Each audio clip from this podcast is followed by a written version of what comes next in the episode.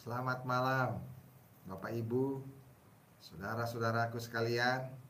Selamat malam. Haleluya.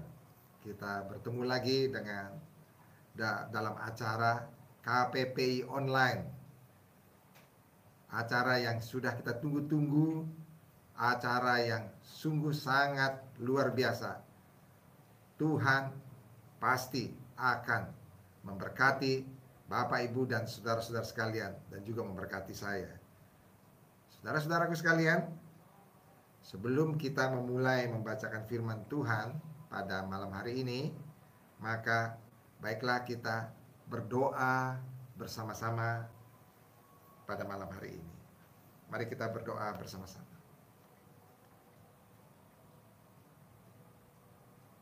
Ya Tuhan, Bapa kami yang di sorga, kami sungguh bersyukur atas kesempatan kami dapat bertemu pada malam hari ini.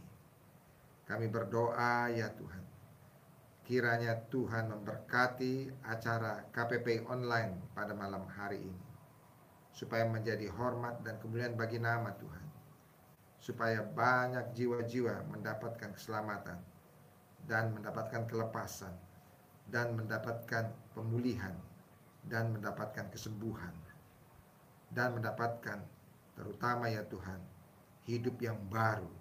Terima kasih Tuhan. Kami berdoa di dalam nama Tuhan Yesus. Amin. Nah, Bapak Ibu dan saudara-saudara sekalian, kita akan membacakan firman Tuhan. Nats pada malam hari ini akan terambil dari Lukas dua puluh dua ayat tujuh sampai tiga belas. Judulnya adalah persiapan untuk makan Paskah. Nah, saudara-saudaraku sekalian, kita sudah hampir mendekati hari Paskah.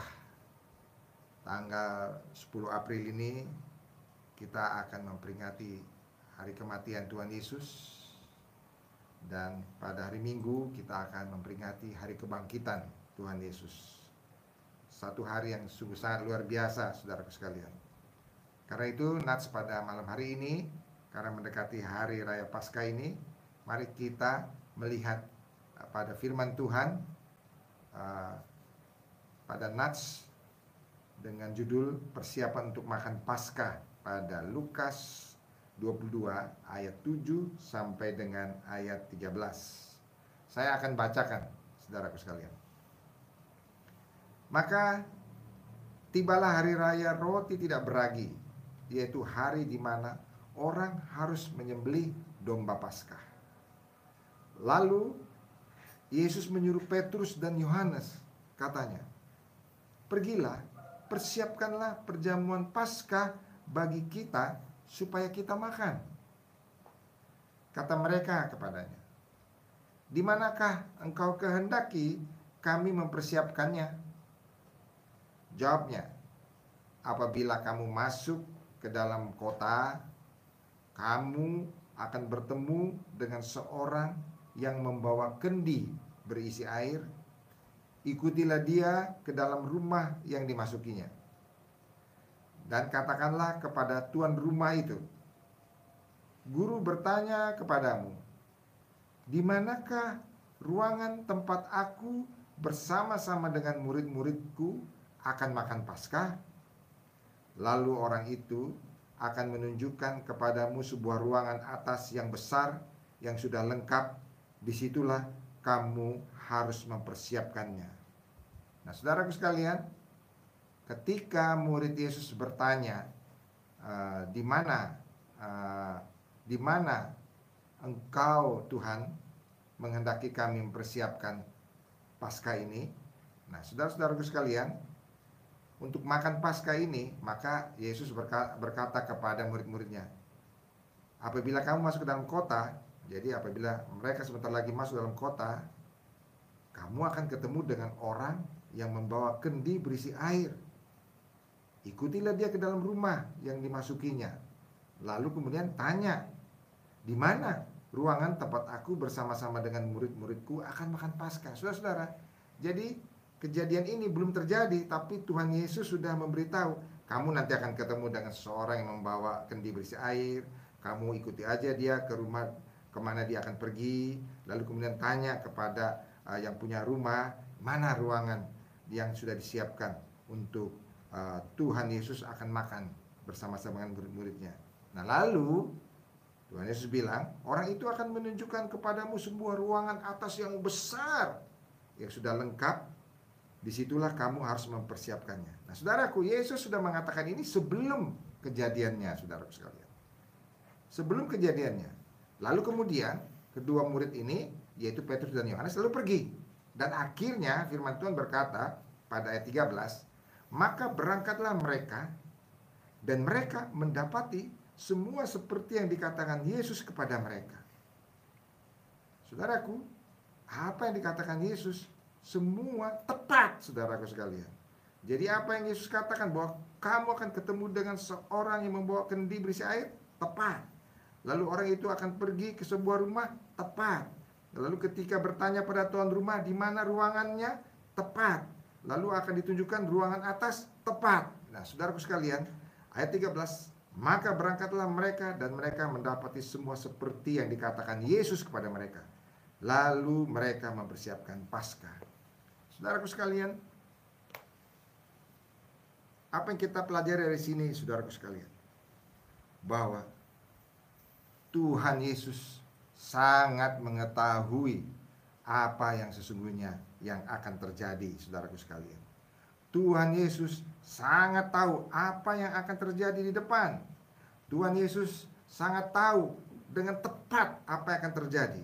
Kenapa, saudaraku sekalian? Ya, karena sesungguhnya Yesus itu adalah anak Allah itu sendiri. Anak Allah yang berasal dari surga. Dia adalah Allah yang berkuasa. Saudaraku, Yesus adalah Allah yang berkuasa itu sendiri. Jadi kalau dia maha tahu, itu memang satu hal yang memang pantas, karena dia memang adalah memang Allah dan Tuhan itu sendiri, saudaraku sekalian. Dia adalah Tuhan. Karena itu saudaraku sekalian, apapun permasalahan kita, Tuhan tahu. Tuhan maha tahu. Apapun yang terjadi bagi saudara dan saya, Tuhan tahu. Apa yang terjadi sekarang bagi Tuhan, eh, bagi saudara dan saya, Tuhan Yesus tahu. Saudaraku sekalian, dia sangat tahu. Sama seperti yang dikatakan dalam firman Tuhan ini, semua yang dia katakan semua tepat, saudaraku sekalian. Nah, saudara-saudaraku sekalian, karena itu, mengapa kita harus percaya kepada Yesus sebagai Tuhan? Karena dia memang benar-benar adalah Tuhan yang maha mengetahui semuanya. Dia maha mengetahui apa yang terjadi. Dan dia juga sebetulnya maha kuasa yang sanggup melakukan segala perkara. Saudara-saudaraku sekalian, karena itu, saudaraku sekalian, maka kita pantas untuk percaya kepada Yesus Kristus. Kita sungguh sangat pantas untuk percaya kepadanya. Jangan ragu-ragu. Kita percayakan diri kita kepada Tuhan Yesus. Jangan takut. Dia maha tahu. Bahkan firman Tuhan berkata, rambut di kepala kita pun semuanya, saudaraku sekalian, itu Tuhan tahu berapa, saudaraku sekalian. Burung di udara pun Tuhan tahu. Berapa yang ada dia tahu. Bahkan tidak ada satu burung pun, yang paling kecil sekalipun, yang murah sekalipun, tidak ada satu pun bisa jatuh di luar seizin Tuhan. Saudaraku sekalian, Tuhan maha tahu. Dan Yesus adalah anak Allah itu sendiri yang datang ke muka bumi ini. Karena itu, dia adalah Allah yang sanggup melakukan segala perkara. Saudaraku, kalau dia datang sebagai manusia, itu karena dia mengasihi saudara dan saya. Itu karena dia mengasihi saudara dan saya. Karena firman Tuhan berkata, karena begitu besar kasih Allah akan dunia ini, sehingga dikaruniakannya anak yang tunggal, supaya barang siapa yang percaya tidak binasa, melainkan beroleh hidup yang kekal. Saudaraku, sesungguhnya Yesus adalah anak Allah yang sungguh sangat dimuliakan di sorga sana. Firman Tuhan berkata, saudaraku sekalian, saya akan bacakan satu uh, ayat dari Filipi dua ayat enam sampai delapan. Yesus adalah anak Allah yang sangat dimuliakan di sorga, disembah para malaikat. Tetapi, dengarkan, Filipi dua ayat enam sampai delapan berkata, walaupun demikian, Yesus itu yang walaupun dalam rupa Allah, tidak menganggap kesetaraan dengan Allah itu sebagai milik yang harus dipertahankan, melainkan telah mengosongkan dirinya sendiri dan mengambil rupa seorang hamba dan menjadi sama dengan manusia. Jadi saudaraku sendiri, anak Allah itu dengan keputusannya sendiri mau rela datang ke muka bumi ini, mengosongkan dirinya, mengambil rupa sebagai seorang hamba dan menjadi sama dengan manusia. Dan dalam keadaan sebagai manusia, ia telah merendahkan dirinya dan taat sampai mati, bahkan sampai mati di kayu salib. Saudaraku, kalau Yesus mati di kayu salib, saudaraku sekalian, bukan karena dia tidak dapat mengelak dari kondisi itu, tapi karena dia memang menyerahkan dirinya, saudaraku sekalian, untuk memang menderita dan mati dan berbilur-bilur untuk menebus dosa kita dan menyembuhkan kita. Saudaraku sekalian, maukah saudara sekarang percaya kepada Yesus? Dia sanggup untuk menyelamatkan saudara, karena dia telah menebus kita dengan darahnya yang kudus. Sebentar lagi kita akan merayakan hari raya Paskah. Sebentar lagi kita akan merayakan dan memperingati kematian Yesus Kristus pada Jumat Agung. Dan sebentar lagi kita akan merayakan kebangkitannya. Saudaraku, marilah kita percaya bahwa Yesus yang mati di kayu salib itu, dia mati untuk dosa-dosa kita, dan dia bangkit juga untuk membuat kita percaya bahwa kita pun akan dibangkitkan suatu saat. Kita pun akan memperoleh hidup yang kekal. Saudaraku sekalian, maukah saudara percaya pada Yesus pada malam hari ini? Kalau saudara mau percaya kepada Yesus, mari saudaraku sekalian datang kepadanya, percaya kepadanya, menerima dia di dalam hati saudara. Sungguh-sungguh percaya dalam hati, maka dia akan masuk ke dalam hati saudara, dan dia akan menebus dosa saudara, dan dia menjadi Tuhan bagi saudara. Maukah saudara?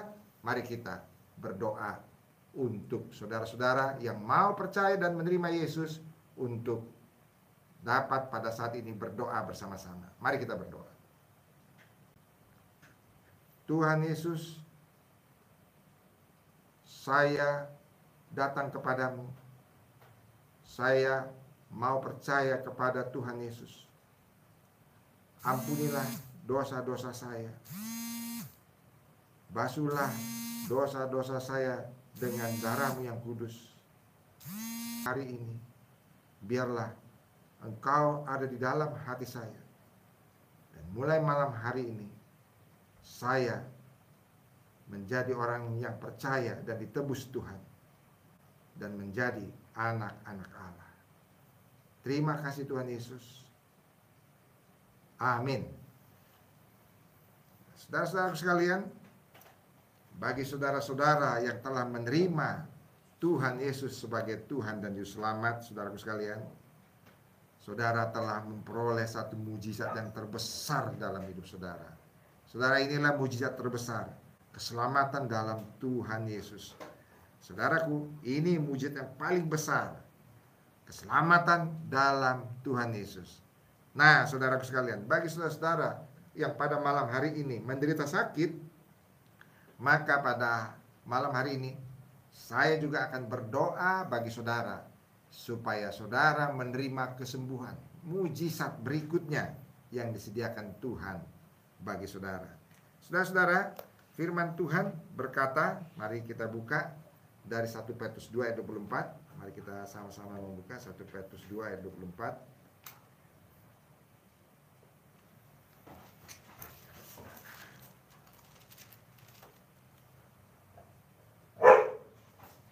Kita bacakan satu Petrus dua ayat dua puluh empat.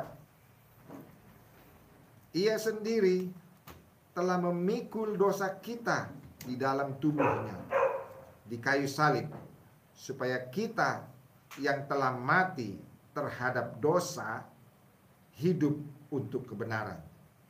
oleh bilur-bilurnya kamu telah sembuh.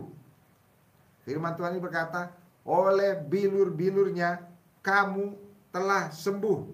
Saudara-saudaraku sekalian, kenapa kita bisa disembuhkan? Sebab firman Tuhan berkata, oleh bilur-bilur Yesus kita disembuhkan. Jadi ada dasarnya, saudara. Firman Tuhan yang berkata, oleh bilur-bilur Yesus kita disembuhkan. Nah, saudara, maukah percaya bahwa oleh bilur-bilur Yesus kita disembuhkan? Nah, saudara-saudaraku sekalian, dan saudara, di dalam Ibrani tiga belas ayat delapan itu dikatakan, kuasa Yesus tetap sama, Yesus Kristus tetap sama, baik kemarin maupun hari ini sampai selama-lamanya. Yesus tetap sama. Kalau Yesus dahulu menyembuhkan orang sakit, jangan takut. Hari ini pun Yesus bisa menyembuhkan orang sakit. Dan kalau Yesus berkuasa, maka hari ini pun Yesus berkuasa. Dan selama-lamanya dia berkuasa. Nah, saudaraku sekalian, bagi saudara yang sakit, apapun sakitnya saudaraku sekalian, percayalah bahwa Tuhan sanggup menyembuhkan saudara. Entah itu penyakit yang secara medis sudah sulit disembuhkan, entah itu kanker, entah itu AIDS, entah itu H I V, entah itu covid sembilan belas, atau penyakit-penyakit lain, atau penyakit-penyakit yang tidak dapat disembuhkan oleh medis, atau tinggal menghitung hari, saudaraku sekalian. Apapun sakit penyakit saudara, Tuhan Yesus sanggup menyembuhkan. Saudaraku sekalian, waktu hari Senin yang lalu juga ada beberapa orang yang telah melaporkan kesembuhannya. Uh, saya ingat ada beberapa. Yang pertama ada dari Poso, Sulawesi Tengah. Ada juga dari Banyuwangi. Ada juga yang dari uh, Lembata, Nusa Tenggara Timur. Saudaraku sekalian, Tuhan Yesus tidak terbatas. Dia sanggup menyembuhkan saudara. Dimanapun saudara berada pada malam hari ini, percayalah, dia sanggup menyembuhkan saudara. Atau kalau saudara sekarang begitu khawatir dan saudara merasa saudara sakit covid sembilan belas, jangan takut, Tuhan sanggup menyembuhkan saudara. Kalau saudara masuk dalam status O D P, jangan takut, Tuhan pasti menyembuhkan saudara. Dan ketika saudara diperiksa, saudara pasti menjadi negatif di dalam nama Tuhan Yesus. Dan kalau saudara sakit covid sembilan belas, percayalah, Tuhan sanggup menyembuhkan saudara. Nah, saudaraku sekalian, apapun sakit penyakit saudara, dengarkan, firman Tuhan berkata, oleh bilur Yesus kita disembuhkan. satu Petrus dua ayat dua puluh empat. Nah, marilah saudara, kalau saudara mau disembuhkan, percayalah pada Yesus. Kita akan berdoa. Saudara tumpangkan tangan di tempat di mana saudara sakit. Kalau saudara sakit covid sembilan belas, saudara taruh tangan tangan saudara pada dada saudara. Kalau saudara sakit mungkin pada jantung saudara, saudara juga taruh demikian. Kalau saudara sakit pada kepala saudara, saudara dapat tumpangkan tangan kepala saudara, atau pada mata, pada mata saudara, atau pada tangan, pada tangan saudara, atau pada kaki, saudara tumpangkan tangan pada kaki saudara, atau pada perut. Saudara, mari kita berdoa bersama-sama. Percaya, di dalam nama Tuhan Yesus ada kesembuhan. Mari kita berdoa. Ya Tuhan Yesus, kami datang kepadamu pada malam hari ini, dan kami berdoa di dalam nama Tuhan Yesus, oleh bilur-bilur Yesus maka kami semua disembuhkan. Oleh bilur Yesus kami semua disembuhkan, di dalam nama Tuhan Yesus. Terima kasih Tuhan Yesus. Amin. Amin. Saudara-saudara sekalian, percayalah, kesembuhan itu sedang terjadi, dan sedang terjadi. Dan percayalah, Tuhan mendengarkan doa saudara. Dan bagi saudara-saudara yang memerlukan bantuan doa, saudara dapat menghubungi call center yang ada tertera di dalam layar saudara pada Facebook, atau kalau saudara pada YouTube, saudara dapat melihat ini call center pada uh, nomor, ada dua nomor di sini yang saudara dapat catat sebagai tempat di mana saudara dapat menghubungi call center. Dan saudara bisa dapat minta didoakan, atau saudara melaporkan bahwa saudara sudah menerima kesembuhan. Silakan saudaraku sekalian, saudara dapat menghubungi call center ini dan menyatakan bahwa engkau sudah disembuhkan. Saudara disembuhkan. bahwa Bapak dan Ibu disembuhkan. Silakan hubungi call center. Saudaraku sekalian, sungguh bersyukur pada malam hari ini kita sudah mendengarkan firman Tuhan tentang Yesus yang sangat mengetahui apa yang ada yang terjadi pada kita. Dia mengetahui masa depan kita, dan dia mengetahui apa yang terjadi pada kita, dan dia sanggup untuk menyembuhkan kita dikala kita sakit. Terima kasih saudaraku sekalian. Selamat malam. Tuhan memberkati kita semua. Haleluya.